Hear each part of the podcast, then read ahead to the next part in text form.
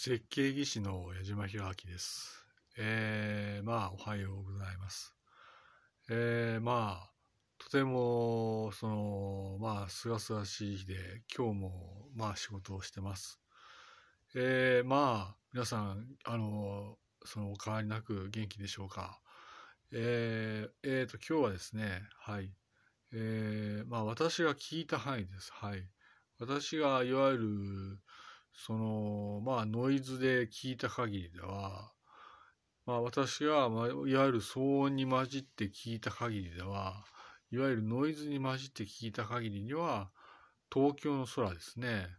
東京都の上空です。はい。東京都の空に、まあ、いわゆる空間人、宇宙人の政治組織が浮かんでるそうですね。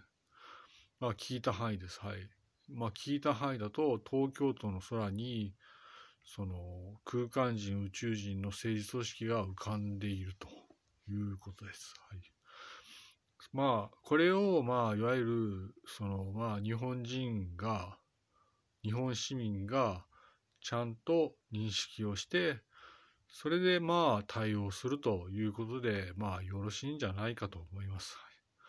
我々は、まあ、いわゆるパンデミックに入って大変苦しみましたが、これでいよいよ終わるんだなと。いわゆるパンデミックの騒動はこれで終わりだなと思って安堵しました。まあ、これから私たちが気をつけなきゃいけないことは、それは日本として、その6000万人の日本に、日本人日本市民として、まあ、6000万の人の日本市民として、まあ、いわゆる、まあ、戦争なきように心を砕いていけばいいだけだと思います。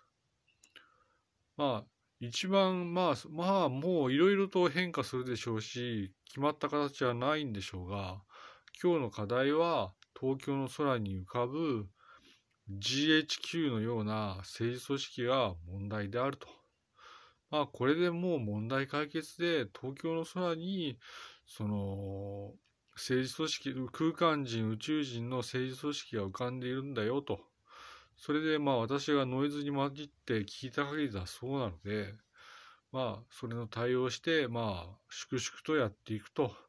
それでいわゆるそのまあ子供たちにその日本の背をその引き継がせてねその平等に自由に平和に民主主義でね、過ごしていけばいいんだと。